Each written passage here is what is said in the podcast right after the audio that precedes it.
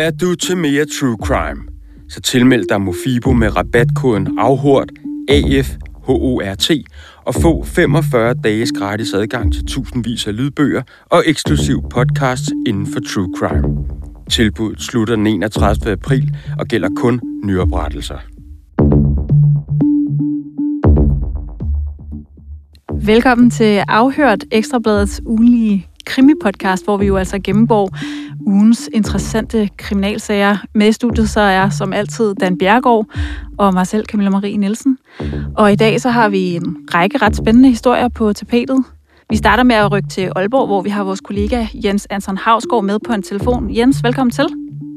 Tak for det.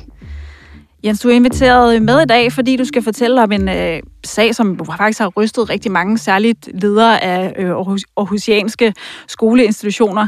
Og det er en sag, hvor en 27-årig mand altså er dømt for at have planlagt og forberedt en række skoleskyderier. Det er jo kommet frem, at han begyndte til skydetræning, han anskaffede sig taktisk beklædning og tog på rekognosceringsture til flere af de her skoler og uddannelsesinstitutioner i Aarhus. Og det var jo alt sammen som en del af sine forberedelser til de her skoleskyderier, som altså skulle sikre, at han blev den værste massemorder i historien. Det er, korrekt. er kommet frem under sagen. Det er jo nogle meget uhyggelige detaljer, og du skal gøre os lidt klogere på den her sag. Først og fremmest kan du ikke lige opsummere, hvad er det, den her 27-årige mand i dag er blevet dømt for? Ja, han er blevet dømt for at have planlagt og detaljeret, i hvert fald beskrevet, at han vil begå øh, massedrab, skoleskyderier, særligt rettet mod øh, selvfølgelig børn og unge, øh, men også øh, lidt ældre. Han har været inde på et gymnasium i Aarhus. Han har faktisk gået rundt på Aarhus Universitet her øh, under sin øh, forberedende periode, hvor han har rekognoseret ude på nogle af stederne. Og øh, ja, han øh, ifølge øh, den oprindelige øh, tiltale, så er han blevet dømt fuldstændig efter anklageskriftet, bortset fra, at øh, i, det, i anklageskriftet står der, at det var skoler og uddannelsesinstitutioner i Nordjylland og Østjylland. Øh, Øh, de så bort fra Nordjylland, der var en enkelt skole der, øh, det har de taget, eller undskyld, to skoler, det er de taget bort, fordi de mente ikke, der var øh, ført bevis nok for. Men den del, der vedrører Østjylland, uddannelsesinstitutioner og folkeskoler, det blev han dømt for med øh, fuldstændig, som øh, anklageren havde lagt op til. Og under sagen er det jo kommet frem, at han havde sat en dato for, hvornår nogle af de her skyderier skulle, skulle finde sted.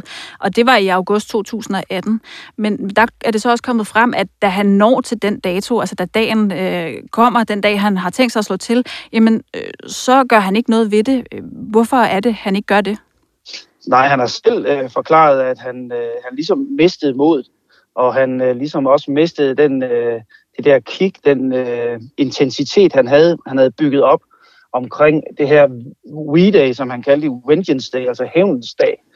Øh, og den har han, hævnens dag, V-Day, har han øh, beskrevet meget øh, udførligt i sit manifest. Han skrev et manifest på ikke mindre end 178 sider på engelsk, øh, som blev fundet på hans computer, da, da politiet øh, rensede. Øh, så han har arbejdet frem mod en periode mellem den 20. august 18 til den 23. august 18. Det var det perfekte tidspunkt. Sådan så han det i hvert fald. Men, men det her med, at han så ikke udførte det alligevel på de her dage, han havde planlagt, hvordan kunne det være, at det ikke var en eller anden form for frivillig tilbagetræden? Altså, de mente alligevel, at han havde øh, fortsat til at planlægge den på et senere tidspunkt, så, eller hvad? Ja, altså, han siger godt nok, øh, når han blev afhørt i retten, at han havde jo, han troede jo, det var en fantasi, siger han. Eller det var en fantasi, han havde. Men indtil, øh, det her det starter i 2015, øh, indtil 2018 troede han, det var rigtigt. Men der går det op for ham, forklarer han, at det var en fantasi. Den del øh, tror retten så ikke på, fordi der er ført bevis for og dokumentation for i retten, at han langt ind i 2020 øh, fortsatte med forskellige forberedelsesplaner da det kiksede der i august. Men der i august 2018, da det alligevel ikke bliver til noget med hans, øh, den store dag, han arbejder frem imod, det er sådan nogle lidt øh, øh, underlige forklaringer, kan man sige. Det er noget med, at der er ingen i hans øh, nærmeste familie, der har fødselsdag op til det. Der er dårligt vejr, og, og sådan nogle lidt øh, nogle undskyldninger for ham selv, for at han ikke øh, slår til. Øh, og han siger så også selv, at han, han mistede ligesom modet. Jens Hansen, kan du prøve at beskrive nogle af de her forberedelseshandlinger, som han gjorde for at øh, gennemføre sådan et, et skoleskyderi? Altså, hvad var det helt praktisk, han gjorde, der, der øh, jo altså så betød, at han kunne øh, dømmes for det. Han havde øh, allerede øh, fire år forinden, øh, før han blev anholdt, der han meldte sig ind i en øh, skyde, altså en skytteforening, skydeklub, hvor han øh, tilegnede sig viden om at skyde. Han fik øh, våbentilladelse. Det tager lang tid, det er ikke sådan noget, man lige kan få. Øh, anskaffede sig to øh, dermed lovlige øh, håndvåben. Øh, han øh, skaffede sig taktisk beklædning. Øh, og det der så, og, og han rekognoserer ved de her skoler. Han undersøger ringetider på øh, folkeskoler, på Socioskolen blandt andet i Aarhus, på Statsgymnasium i Aarhus. Øhm, og det bliver så heldigvis ikke til noget. Men der er i hvert fald, mener retten, ført rigeligt bevis for, at han faktisk havde planer om at udføre det her i praksis, selvom han selv siger det modsatte. Ja, du... Han har så også, der hvor han, jeg skal lige sige, der hvor han bliver anholdt, det bliver han den øh, 16. december 2020. Det sker øh, tre øh, Øh, tre dage efter, at han på det øh, mørke internet, darknet, har han øh, bestilt eller lagt en øh, bestilling på et øh, noget af et våben, et AR-15 hedder det, en automatrifle, som er brugt ved flere andre øh, skoleskyderier i USA. Så, så øh, og det er selvfølgelig noget af det, der har været med til, at retten dømmer ham, for de mener, at han havde forsæt til at begå massedrab. Og du er jo selv inde på det her med, at en del af hans øh, forsvar har handlet om, at han altså mener, at det har været en fantasi. I hvert fald langt hen ad vejen har det været en eller anden syg fantasi, han har gået og, og, og tænkt over, og altså aldrig har vel føre ud i, i livet.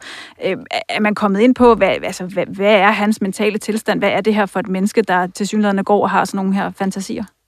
Ja, altså han er i øh, en mentalerklæring blevet erklæret sindssyg. Den her mentalerklæring, den har også været øh, fremlagt for Retslægerådet, som er kommet frem til den samme konklusion. Og måske har han været sindssyg i hele gerningsperioden, og vi snakker altså om en gerningsperiode. Det er den periode, hvor han forbereder det her. Øh, den er jo på 4,5-5 år. Så, så øh, derfor er han så heller ikke øh, egnet til almindelig straf. Hvad med familiemedlemmer eller folk, der har kendt ham? Altså, hvordan beskriver de ham?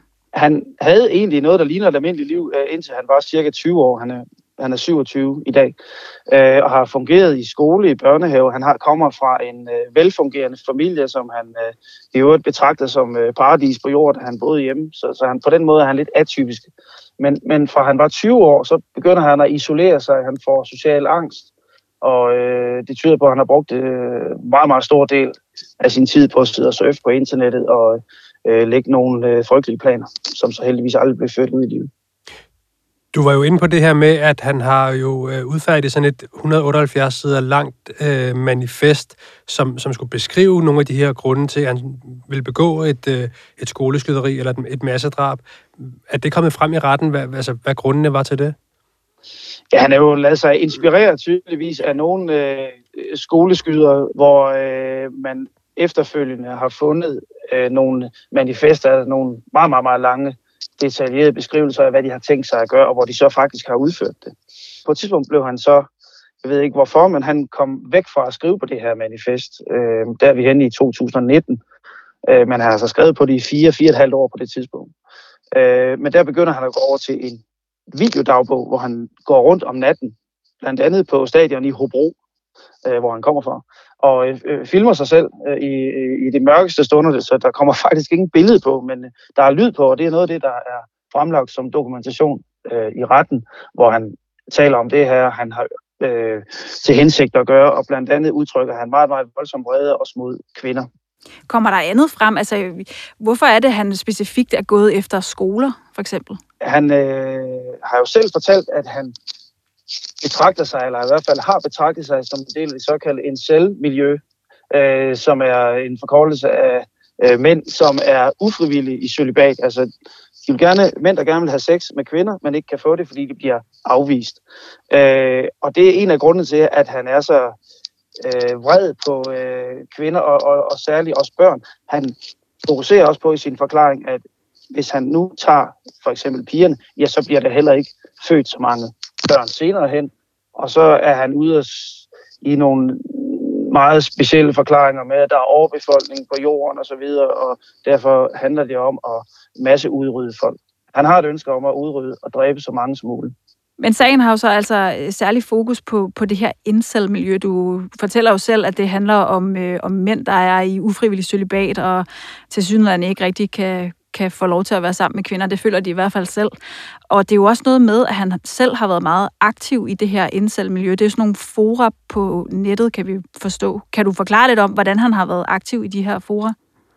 Ja, han har deltaget meget aktivt i øh, diskussionen i de her fora, hvor han går ind og kommenterer for eksempel billeder øh, eller hændelser, som andre beskriver, hvor, hvordan de skal straffes, de her kvinder, han ønsker, det udtrykker han i hvert fald både øh, på skrift og i tale, at han vil se blod og, og sådan noget for de her kvinder, fordi de har gjort ham ondt. Han er meget vred på, på kvinder i det hele taget.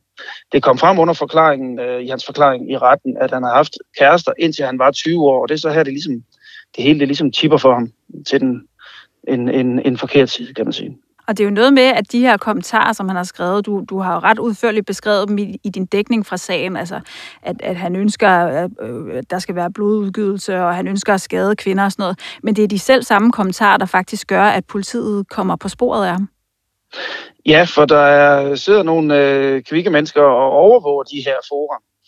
Øh, og øh, det er en øh, psykolog, som øh, en dansk psykolog, som overvåger forer, og som også kan relatere noget til Danmark. Han, han, han skriver jo på engelsk for det meste, men ud fra de øh, ting, som han siger, og de ting, han kommenterer på, på billeder osv., ind i de her en selvfor, der øh, kommer det til at, at ligesom krystallisere sig for den her psykolog, at der er nok tale om en dansker.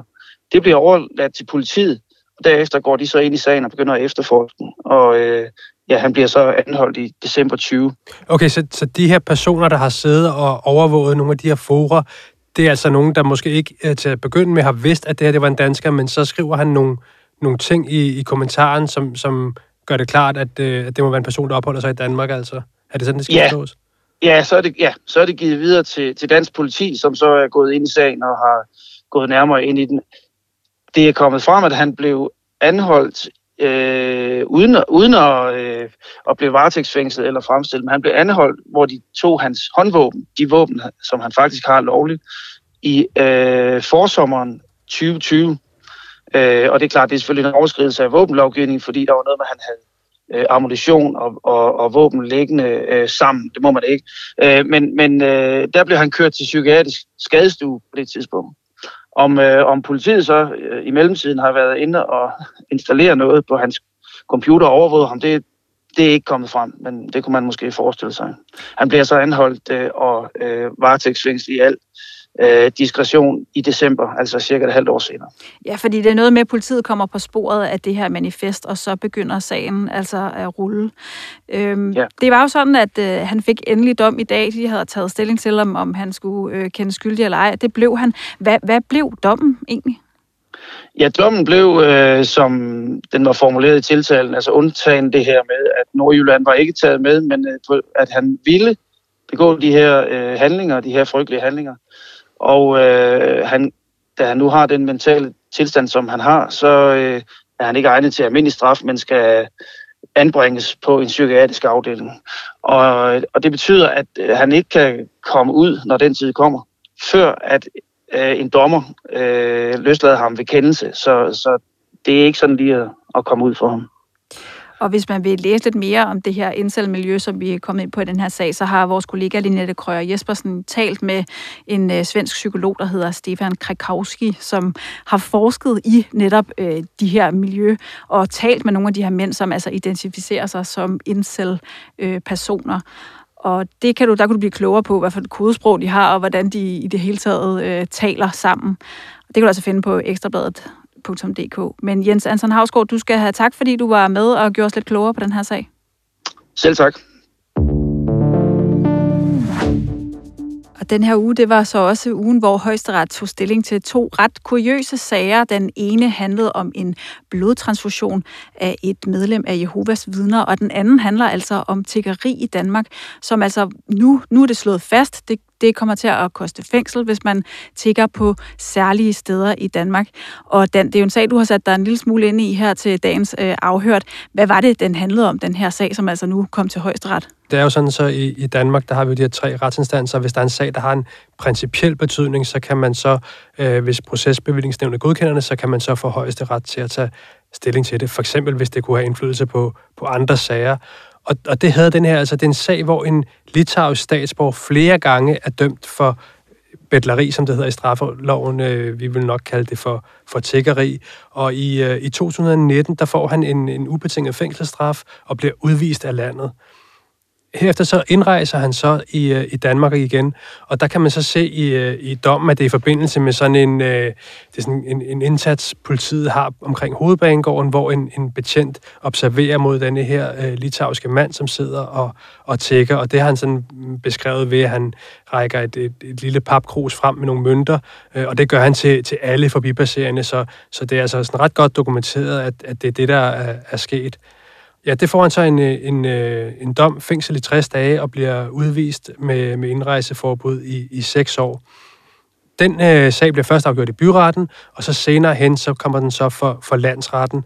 Og, øh, og da den kommer øh, til landsretten, så er der så sket det i mellemtiden, at der har været sådan en, en principiel dom, hvor øh, menneskerettighedskonventionen de siger, at der har været en sag i, i Schweiz, som, som faktisk siger, at, øh, at det er at krænke retten til privatliv, det her med at, at give fængselsstraf for at, øh, for at tække på, på gaden. Så det er altså krænkende, hvis man går ind og straffer folk for at tække om midler fra, fra andre øh, personer. Hvad betyder det så for den øh, lovgivning, vi jo så har i, i Danmark på, på det her område? Ja, men, men der er faktisk flere ting i det. Altså denne her øh, litauiske mand, han mener både, at det, det er i strid med de her regler om respekt for privatliv, som det hedder. Og så mener han også, at den her straf, den var øh, umenneskelig og nedværdigende behandling.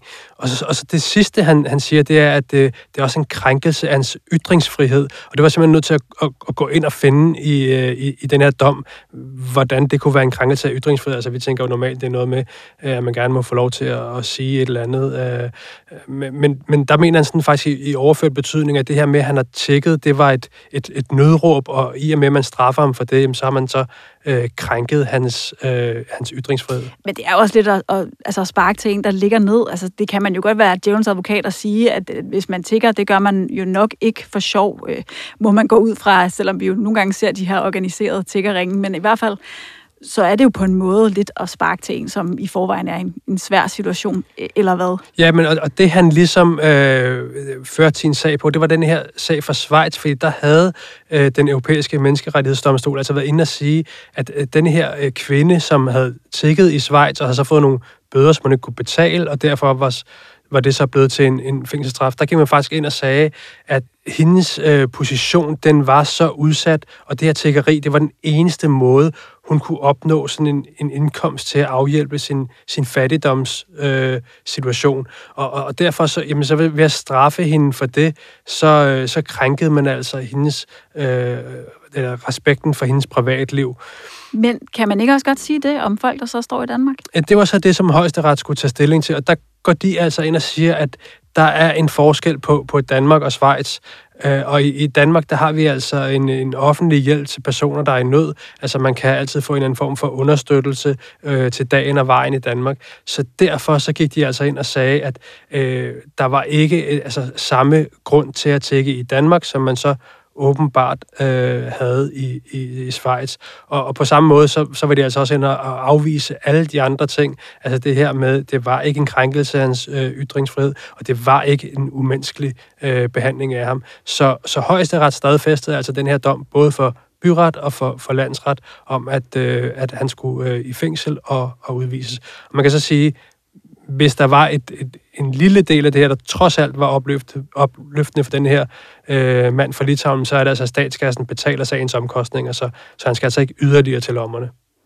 Og så var det jo også ugen, hvor højesteret tog stilling til en sag om blodtransfusion. En sag, som, hvor vi skal faktisk flere år tilbage. Den har både selvfølgelig kørt i byretten og i landsretten, og nu altså i højesteret. Fordi det helt principielle spørgsmål var, var det okay, at lægerne lavede en blodtransfusion på en 67-årig mand, der var døden nær, var blevet indlagt på Odense Universitetshospital, og altså kun kunne reddes, hvis man lavede den her blodtransfusion. Med til historien hører, at manden han var Jehovas vidner, og det jo altså er imod hans religion at modtage den slags behandlinger.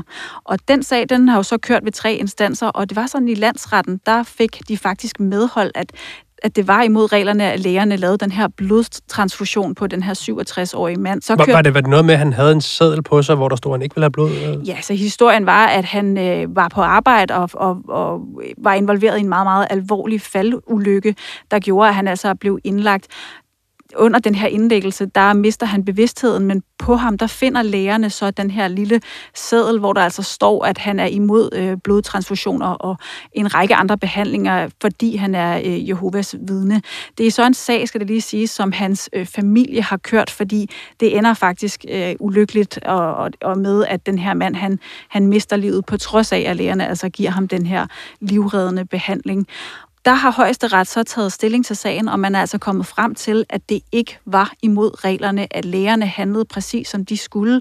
De skulle redde den her mands liv, og det, som de vurderede kunne redde hans liv, det var at foretage en blodtransfusion på det her tidspunkt. Det, det er vel også en del af det lægeløfte, man, man aflægger, altså man altid skal, skal redde folks liv. Øh, uagtet om de har en, øh, en seddel om det modsatte. Ja, og hele, man kan sige, hele spørgsmålet her var jo, øh, var han i stand til at modsætte sig den her behandling? Og det var han jo ikke, i og med, at han havde mistet bevidstheden. Der var altså heller ikke et, et, et, øh, et oplyst grundlag for, at han kunne øh, sige, at han ikke ville modtage øh, den her øh, livreddende behandling, fordi man jo netop ikke kunne komme i kontakt med ham. Og så var det altså ikke nok, at han bare havde den her seddel, hvor der stod, at han ikke øh, ville modtage øh, blodtransfusion.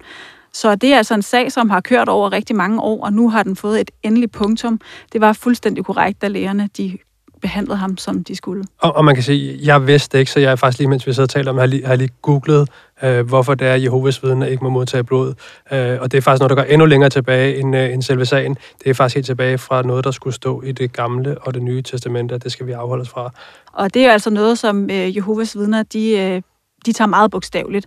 Og det betyder jo så, at man jo, det er jo øh, almindeligt kendt, at de siger nej til, til de her blodstransfusioner, øh, selvom at det altså kan, kan redde deres liv. Men der har højesteret altså slået fast, at man vægter lægernes vurdering højere i det her tilfælde. Der var altså ikke tale om en patient, der sådan direkte kunne, kunne sige fra i situationen, og de handlede præcis, som de skulle. Vi skal videre til en uh, tragisk sag, årets tredje kvindedrab. De to andre har vi jo også beskæftiget os med her i, øh, i Afhørt. Alle tre har fundet sted i øh, januar måned.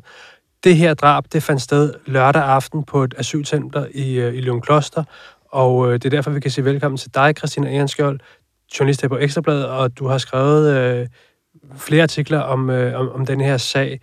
Øh, først og fremmest, altså den her, øh, den her anmeldelse, politiet får lørdag aften, hvad går den ud på? Politiet de modtager en anmeldelse om, at der har været et øh, knivstikkeri på det her asylcenter, og da patruljen så når frem, så øh, finder de så en øh, meget hårdt såret kvinde. Hun er blevet øh, stukket adskillige gange med en kniv, viser det sig så. Og bliver selvfølgelig fragtet til hospitalet, hvor hun så øh, senere på aftenen afgår ved døden. Øh, og i mellemtiden så anholder man så... Øh, den formodede gerningsmand, som er en 32-årig mand, og er kvindens, ja, som er kvindens ægtefælle. Ved du noget om, er han også på stedet, da politiet kommer, eller er det andet sted, de finder ham? Ved vi noget om det? Nej, men der går ikke særlig lang tid, før de finder ham. Jeg ved ikke uh, lige præcis, hvor det er. Men, så, øhm, så han har i hvert fald ikke været på vej til, til udlandet eller et eller andet? Han må, må have været i, i nærheden? Ikke hvad jeg ved, jeg ikke. Men altså, nu siger du, det er hendes 32-årige øh, ægtefælle. Hvad, hvad ved vi egentlig ellers om, om ham? Der tale om en af de her tolke, der, er blevet, øh, der blev hentet hjem i øh, august, efter at Taliban indtog Afghanistan igen. Øhm, fordi de danske udlændingemyndigheder vurderede, at de her tolke de befandt sig i, i så udsat en situation efter Talibans indmarsch, at øh, man var nødt til at hjælpe dem. Så han øh, kom sammen med sin familie til Danmark i august. Øhm, det vil så sige, han, det var ikke hele hans familie, der kom på én gang, fordi der var et... Øh, større drama forbundet med at få hentet ham og familien ud. Ja, og grund til, at du kan sige, at der var et større drama, det er så fordi, at øh, udover at det ikke er vel, hvem som helst, altså det er en af de her tolke, vi har hentet til Danmark, så var han jo også en af dem, der faktisk stod frem i offentligheden og fortalte om det her med at blive hentet til Danmark. Og, og hvad, hvad var det for nogle problemer, der var i forbindelse med, med transporten af hans familie? Altså, da Taliban de øh, indtog Afghanistan igen her i august, der øh, skyndte øh, den her mand, som øh, har kaldt sig Hector, øh, og familien så ud i den amerikansk kontrollerede lufthavn i Kabul. Få dage forinden havde hans kone født en lille pige. Øh, og så ude i lufthavnen, der var så kaotiske tilstande, at øh, det her lille barn blev mast. Så øh, det endte med, at øh, en bedstemor tog barnet med ud af lufthavnen, og så med henblik på at vende tilbage, og så samlet kunne komme ud af landet. Så gik der nogen tid, og så kunne øh, Hector og familien så rejse ud af Afghanistan. Men øh, bedstemoren og den her baby, de kunne så ikke nå frem.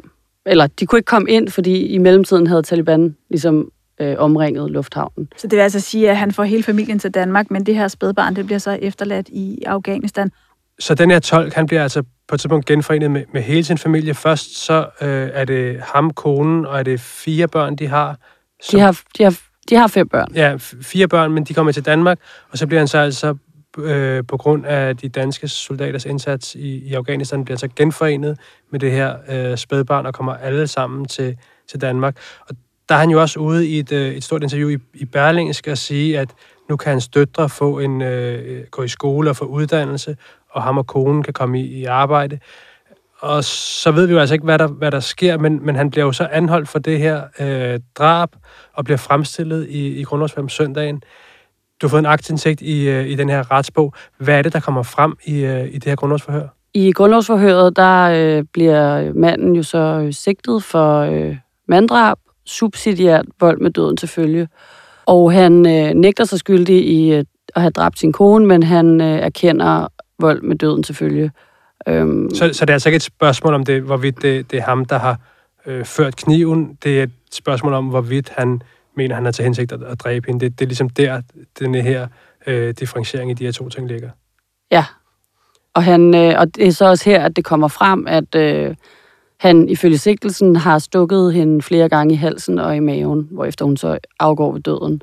Øhm, der kommer ikke så mange detaljer frem, fordi øh, anklageren beder om, at øh, dørene bliver lukket, og det øh, imødekommer dommeren så. Men øh, der er en øh, journalist til stede fra Jyske Vestkysten, som øh, beskriver, hvordan manden opfører sig, og han... Øh, hans, forsvar, hans beskikkede forsvarsadvokat er for eksempel nødt til at hente øh, lommetørklæder til ham, fordi han er fuldstændig opløst af gråd, og han sidder og ryster på hovedet og har det øh, til synlædende ikke særlig godt. Dommeren fandt altså grundlag for at varetægtsfængsle den her afghanske 12 forløbig frem til den 25. Øh, februar. Christina Ehrenskjold, tak fordi du kom her og fortalte os om den øh, sag. Nu kan vi sige øh, velkommen til Mette Marie Yde, konstitueret direktør i øh, Danner, Krisecenter og Rådgivning for voldsramte kvinder. Velkommen til. Tak skal du have. Og øh, vi har jo lige talt om den her forfærdelige sag med en øh, kvinde, der er blevet dræbt på et, øh, et krisecenter. Og, øh, og, og som vi også var inde på, så er det tredje drab på en, øh, på en kvinde i år i januar måned alene. Øh, I alle tre sager, der formoder man, at det er deres øh, partner, der er, er gerningsmænd i de her sager. Øh, vi skal selvfølgelig lige sige, at øh, de her sager de er jo ikke afgjort endnu, og vi ved ikke, hvordan de, de forholder sig til sagerne, men, men det tegner i hvert fald et, et billede, som vi jo desværre hørt mange gange før, den her historie om kvinder, der bliver slået ihjel af deres øh, partner. Det er noget, du, øh, du ved noget om. Helt sådan overordnet, hvorfor bliver kvinder slået ihjel af deres partner? Altså det, man i hvert fald ved fra forskning, man har kigget på de her øh, partnerdrab, og kvinder, kvinder bliver dræbt af en partner eller tidligere partner, er, at der ofte er gået vold forud for i øh, parforholdet, særligt psykisk vold, øh, er sådan en, en kontrollerende art.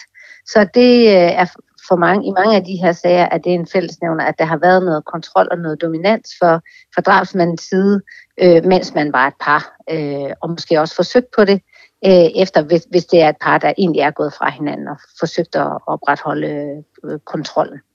Så er det ikke så ofte noget, man ser fuldstændig ud af det blå? Altså, der er nogle advarselslamper, der, der blinker, inden det her det kommer så vidt?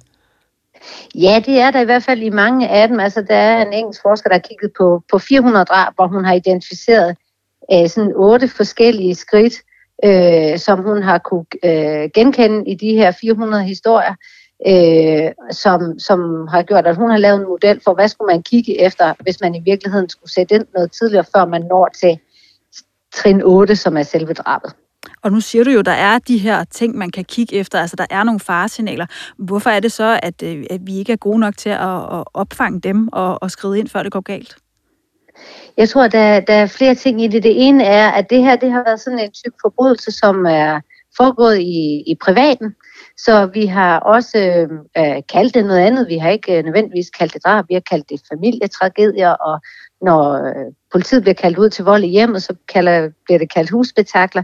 Så der har været sådan en anden måde at tale om det på og forstå det på i forhold til anden personfarlig kriminalitet eller andre typer af drab. Så det tror jeg er det ene af det her med, man har haft lidt en tilbageholdenhed, for det er jo noget, der ligesom hører til i, i folks privatliv, og øh, der er ikke vidner til stede ofte, så det er lidt svært at, at vurdere, om der har været vold eller der ikke har været vold, når man, når man ikke har været der. Så det, der har været sådan en, en, en, en tilbageholdenhed i forhold til, til det. Øh, og så på den måde, så har vi heller ikke set, øh, hvad kan man sige, øh, systematikken i det. Altså det er jo her, der er retsmediciner, altså Thomsen, han laver en kortlægning af drab i Danmark i 25 år fra øh, en 25-årig periode fra 92 til 2016. Øh, at, det, at, at tallene ligesom kommer frem, at vi kan se, at en fjerdedel af alle de drab, der foregår i den her periode, det er faktisk kvinder, der er blevet dræbt af en partner eller en ekspartner. Og endelig så er det det, at, at mange af øh, øh, drabene jo sker lige sådan i forbindelse med et parbrud. Og der kan nogen jo også have tænkt, Nå, men nu, er og kvinden selv, nu er jeg, nu er jeg ude af det, øh, og nu skal jeg leve et andet liv. Øh, og, øh, men det er i virkeligheden der, det bliver rigtig farligt øh, for de fleste, og der øh, drabene finder sted. Og vi har jo faktisk haft en, en helt særudsendelse med, med Asser Thomsen, som har været inde og tale om det her, så det kan man, øh, vores lyttere, det kan de i hvert fald finde i, øh, i deres øh, podcast-app, øh, finde den her udsendelse afhørt. Men jeg skal lige forstå det korrekt, det du siger med, altså øh, det her med, at man tidligere blandt andet i medierne jo har kaldt det her for familietragedier, og så siger du, at politiet har sådan en, en overordnet betegnelse for, hvis de bliver øh, kaldt ud til ja, hvis der er nogen, der kører naboen skændes øh, alt for voldsomt, eller sådan noget, så kalder man det husbetakler. Øh, det her med at, at bruge nogle ord om det, altså hvordan kan det have noget at gøre med, at betyder det, at vi ikke tager det seriøst nok, eller hvordan skal det forstås? Jamen, jeg tror, man måske mere har kigget på det måske som, altså vold i hjemmet som et socialt problem måske, eller et problem mellem to individer, og har ikke på den måde brugt øh, de samme udtryk om det, vi, vi bruger om andre typer af øh, personfarlig kriminalitet, som det her jo i virkeligheden er. Så det her med også at se det som en øh, den ultimative forbrydelse, når en kvinde bliver dræbt af hendes partner, det gør vi måske i den enkelte sag og i sådan på et øh, sådan et øh, mere individniveau. Men, men det her med at som samfund at se på det, det her det er faktisk øh, den største enkeltstående drabstype skulle vi ikke tage og se, hvad er det, der ligger bagved? Hvorfor sker så mange øh, drab øh, på kvinder på den her baggrund? Og kan vi gøre noget for at forebygge det? Det har vi jo gjort på andre områder. Øh, bandemiljøet er jo, er jo sådan et klassisk eksempel at sige, at man laver bandepakker og alt muligt andet. Og vi, der kalder vi det bandedrab. Så det er jo ikke fordi, at, at, øh, at, at jeg siger, at det er gjort med, at vi laver om på ordene, men det siger måske noget om, hvordan har vi som samfund forstået det og kigget på det og tænkt på, og dermed også reageret og Øh, en, en, en, en helt tredje ting er jo det her med myten om, at det er sådan nogle drab, der sker i affekt. Altså, at der er sket et eller andet, de har haft et ophedet skænderi, og så øh, sker det her drab i affekt, eller det er fordi, at der har været jalousi eller sådan noget. Det, den engelske kriminologs forskning viser, det er, at der langt i mange af de her, der er der egentlig, øh, der er det meget mere planlagt, det der drab. Altså man finder ud af, hvor kan man få adgang til offeret, hvornår kan man mødes med hende, øh, om man skaffer sig måske også øh, et våben, øh, inden man mødes. Så, så det her med, at, og, at vi også har kigget på det som noget, der var en, noget, der, en pludselig indskydelse, nogen fik, øh, så har, hvis, hvis det var sådan, det var, så er det jo også meget svært at forebygge. Men nu er der noget forskning, der viser, at sådan er det faktisk ikke. Og derfor mener jeg, at det er på tide, vi går ind og kigger på, hvordan kan vi så forebygge øh, de her drab, og måske kunne vi i hvert fald forebygge en del af dem. Og en af de øh, løsningsforslag, der er, det er også det her med at blive klogere på, hvem der begår de her drab. Altså komme ind i hovedet på dem og finde ud af, hvorfor. Og der i, i sådan en nordisk sammenhæng, der er vi åbenbart ikke særlig gode til det i, i, i Danmark. Altså er det også dit indtryk, at vi simpelthen ikke går, går tæt nok på og forsøger at forstå, hvordan at man kan ende i sådan en situation her? Altså, der er i hvert fald øh, øh, kun et tilbud til øh, øh voldsudøvere i Danmark, og der er en venteliste på ved ikke, om det er to og et halvt eller tre år nu. Øh, og det siger jo noget om, at vi har haft stor fokus på at hjælpe offerne, og det skal vi jo også. Vi har jo selv et krisecenter, så det vil jeg jo aldrig sige, at man ikke skulle. Men man kan sige, at vi ved også på krisecentrene, at der kan være, den samme mand kan sende flere kvinder på krisecenter. Altså forstået på den måde, at han får en ny partner, som han så også er voldelig overfor. Og hvis vi sætter ind noget tidligere, også i forhold til udøvende, giver dem noget hjælp og behandling, så de måske kan stoppe deres voldelige adfærd, øh, både med den kvinde, de er, øh, er i forhold med, eller de har været i forhold med, men i hvert fald også for, forhindre, at de bliver voldelige over for den næste partner. Det har vi ikke været særlig gode til i Danmark at have fokus på at få prioriteret også i forhold til finansiering.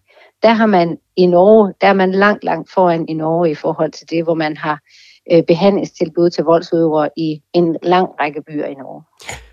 Nu nævnte du selv det her med, at vi jo i Danmark kender rigtig øh, meget til de her bandeparker. Det er jo næsten hver gang, der er en eller anden form for bandekonflikt, så er der nogle øh, handlekraftige politikere, der, der laver en ny bandeparke. Øhm, hvis du skulle lave sådan en, en, en pakke til, til det her, nu har I afleveret 60.000 eller over 60.000 underskrifter for at sætte fokus på problemet, men kan du prøve at være lidt mere konkret? Altså, hvad skulle der være i, i sådan en pakke? For eksempel for, for to almindelige betjente, der kommer ud til et, ja, et, et husbetakkel. Øhm, hvad skal det indeholde, det her? Mm. Altså, hvis vi tager eksemplet med de to betjente, der bliver kaldt ud til, til vold i hjemmet eller et husbetakkel, så skal de jo for det første have den nødvendige viden for at kunne øh, forstå den situation, de står overfor. Oftest vil de måske komme ud til, de er blevet tilkaldt, når de kommer, så er der, så er der ikke råben og skrigen, øh, og de spørger hende, om hun vil anmelde, og hun siger nej. Øh, og så tænker de, okay, fint, så øh, de ser ud til at være blevet gode venner igen, og vi går igen, og vi giver lige ham en, en reprimande. Det her, det, det skal du ikke gøre igen, og nu skal du opføre dig ordentligt. Øh, det de ikke forstår, det er den dynamik, der ligger i sådan et voldeligt parforhold. Hun står der jo, er jo for det første enormt bange, fordi hun har, der har lige været nogle, øh, en voldelig hændelse. Øh, hun er enormt bange for ham, det er en del af den psykiske vold. Øh, og hun kan måske også stå og være i tvivl om, hvad er den sikre, hvad er den bedste strategi for hende lige nu i forhold til sin egen sikkerhed. Øh, fordi når hun er der hos ham, så ved hun, hvor han er og kan agere i forhold til ham. Men hvis hun bliver taget væk, så er han et sted derude. Øh, og hvis ikke man forstår den dynamik, der, der er i, i sådan nogle voldelige parforhold, så kan det være meget svært at, øh, og vide, hvordan man skal handle og agere. Men, altså, men, men hvordan opsporer vi så de her par? Fordi det er jo noget, der sker øh, ofte øh, i hjemmet, altså blandt hjemmets fire vægge, eller noget, som man mener er meget privat, og derfor ikke måske fortæller videre til, til folk omkring en. Altså, hvad, hvad kan man så gøre som udforstående eller som myndighed for at, at, at opsnappe de her par øh, noget, noget før? Noget af det, man kan gøre, hvis du kigger på øh, jobcentrene, kunne være et sted. Mange af de her øh, voldsudsatte, de falder ud af arbejdsmarkedet eller har enormt øh, højt sygefravær. Det kunne være en indikator, hvor der kunne være en, en klokke, der ringede, og hvis man havde den rigtige viden på, øh, hvordan man så kunne gå til og have sådan en samtale med, med den, der sidder over for en, den kvinde, og spørge ind til, øh, hvad der ellers foregår i hendes liv, øh, så kunne det være, at det var der, man opsporede det. Det kunne også være den praktiserende læge, hvor hun gentagende gange kommer til praktiserende læge med smerter i maven eller øh, hovedpine, men der er ikke noget fysisk vejen, nogen psykosomatiske smerter. Her kan man igen sige, jamen det kan være, at der er noget andet, der ligger bag. Hvis man har viden og, øh, og ekspertisen til det, så kan man spørge ind til det. Og det, der så er vigtigt, det er, hvis man så opsporer det hos lægen, eller i jobcentret, eller man får en mistanke over i skolen, fordi nogle af børnene har sagt noget, eller et andet sted i hele det her myndighedsspænd, så, så øh, skal man jo også vide, hvad, hvordan kan man handle på det. Så der skal være nogle handlemuligheder til de her øh, frontpersoner, kan man sige. Først skal de have viden, men de skal også have handlemuligheder, så de kan henvise til hjælpetilbud, eller måske øh, til, til nogle andre instanser. Og det er så det tredje, det er, at det skal, blive, det skal være nemmere for myndighederne at dele informationer på tværs. Øh, det er der nogle begrænsninger på i lovgivningen, og noget af det er selvfølgelig helt øh, fint og fornuftigt. Lige her til sidst, altså, jeg ved ikke, om du kan svare på det her, men nu har vi det tredje øh, kvindedrab i år, og det, det tredje her er jo så foregået på et asylcenter, hvor at der måske er nogle andre spilleregler for personer, som befinder sig i, i, i et forhold med, med vold. Altså det kan være, at man kulturelt ikke føler, at man kan gå ud og fortælle det, eller man måske faktisk ikke stoler på myndigheder, og derfor ikke øh, føler, at man kan gå til, til nogle myndigheder og fortælle om sine problemer. Har I øh, en eller anden løsningsmodel der? Altså det er klart, at der er mange barriere for at søge hjælp, hvis man er udsat for vold, og det gælder alle kvinder. Hvis man så oven i det har en sproglig barriere måske, eller i det her tilfælde ikke kender hjælpesystemerne, ikke nødvendigvis ved, hvad ens rettigheder er, så, så, så er det jo endnu, så er der jo bare flere øh, byggesten oven på de barriere, der er. Muren er endnu højere, kan man sige. Og derfor så, kan, så, så vil det jo også være vigtigt, at den information, jeg taler om, der skal ud i myndighedspersonen, den skal også ud i det her system. Altså, at man skal oplyse øh, de personer, der er i asylsystemet om, hvad er det for nogle rettigheder, vi har i Danmark, om ligestilling, øh, om kvinders rettigheder, om den hjælp, man kan få, øh, hvis man er udsat for vold. Øh, og sådan få punkteret nogle af de her myter, der kan være omkring den nervøsitet, der kan være i forhold til, til myndigheder. Men det er klart, man står i en særlig sårbar situation, fordi man ikke har et fast ophold øh, i Danmark. Så, øh, så, så det er en ekstra, der er en ekstra opgave der i forhold til præcis de her kvinder, som jo så er øh, endnu mere sårbare måske i forhold til at kan søge hjælp. Til aller, aller sidst, så hvis man øh, bliver udsat for vold, så ringer man selvfølgelig 112. Men hvis man ellers sidder derude og er i sådan et, øh, et voldeligt forhold, eller har oplevet ting i, øh, i denne her retning, hvad, hvad kan man så gøre?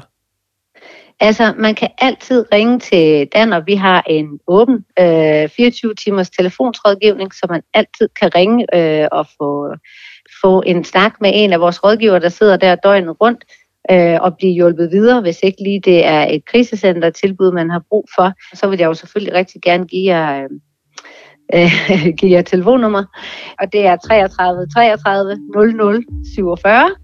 Øh, men der er også den nationale hotline, som rådgiver i virkeligheden både øh, voldsudsatte mænd og kvinder, og også udøvere, øh, og den hedder 1888, det nummer. Så jeg vil sige, øh, ræk ud efter hjælp, og øh, begge de numre kan man også ringe til, hvis man er pårørende, eller man er en fagperson, som øh, har brug for noget rådgivning i forhold til, til, til nogen, man er i kontakt med. Så er det i hvert fald givet videre, og Mette Marie Yde, konstitueret direktør i, i Danner. Tak fordi du ville være med, og øh, det var jo på en, øh, en trist øh, baggrund, men vi håber, at næste gang du, øh, du er med her hos os i Afhørt, så er det fordi, at øh, de her underskrifter rent faktisk har virket, og der er sket noget. Tak fordi du ville være med. Godt. Det var så lidt. Tak skal I have. Det var, hvad vi havde på programmet i dag. Du kan finde det her program og alle vores tidligere udgaver af Afhørt i din favorit podcast-apps. På i dag er producer Rasmus Søgaard, Camilla Marie Nielsen, og jeg hedder Dan Bjergaard. Vi lyttes ved i næste uge.